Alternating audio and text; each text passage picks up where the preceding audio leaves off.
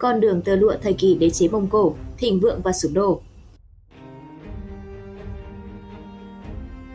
Vào cuối thế kỷ thứ 12, đội quân Mông Cổ đội lốt Thành Cát Tư Hãn đã xây dựng nên đế chế lớn nhất mà thế giới từng thấy. Người Mông Cổ đã sử dụng khả năng đáng kinh ngạc của mình trên lưng ngựa để nhanh chóng chiếm lấy những vùng đất rộng lớn. Đương nhiên, người Mông Cổ không ngại giết bất cứ ai, cản trở con đường giành được chiến thắng của họ, và thậm chí còn được cho là đã giết chết tất cả những con vật mà họ tìm được khi tiếp quản thành phố Merv, nơi ngày nay là Turkmenistan.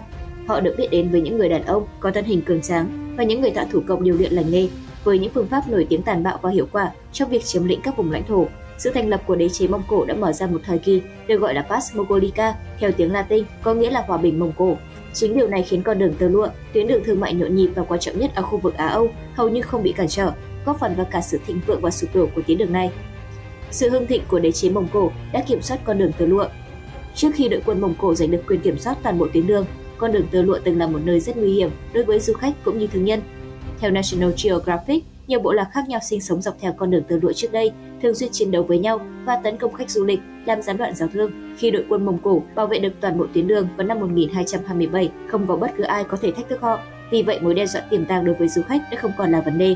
Sự bảo trợ này đã cho phép một lượng lớn hàng hóa giao thương đi lại giữa châu Âu và châu Á, bao gồm đồ trang sức, ngựa, bột súng và không có gì đáng ngạc nhiên hơn, đó là tơ lụa. Không chỉ hàng hóa được trao đổi, mà những thương nhân như Marco Polo còn quay trở lại châu Âu với những câu chuyện về những gì họ đã gặp phải ở châu Á.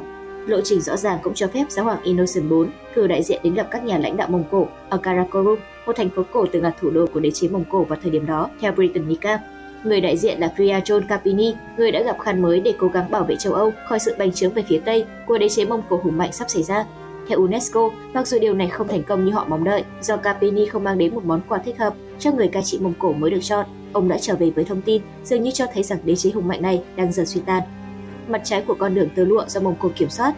Trong khi sự kiểm soát của Mông Cổ đối với con đường tơ lụa đã dẫn đến một thời kỳ thịnh vượng cho những con người sống ở hai đầu của con đường thương mại huyền thoại, chính kết quả đó đã trở thành một trong những yếu tố chính dẫn đến không chỉ sự sụp đổ của đế chế Mông Cổ mà còn là một trong những thời kỳ đen tối nhất trong lịch sử nhân loại. Theo National Geographic, sự vận hành trơn tru của con đường tơ lụa đã giúp lây lan trận đại dịch hạch lịch sử. Vào thế kỷ thứ 14, khoảng 150 năm cai trị của đế chế Mông Cổ, trận đại dịch hạch hay còn được biết đến với cái tên cái chết đen đã càn quét qua thế giới. Người ta tin rằng bệnh dịch hạch bắt đầu từ một nơi nào đó ở Trung Á và nhờ có tuyến đường giao thông thường xuyên đi qua con đường tơ lụa, đại dịch đã tràn đến châu Âu và cướp đi một phần lớn dân số, bằng một nửa châu lục. Các nhà nghiên cứu giờ đây tin rằng sau sự bùng phát ban đầu của cái chết đen, một dòng virus đột biến của cùng một loại virus đã bắt đầu quay trở lại phía đông.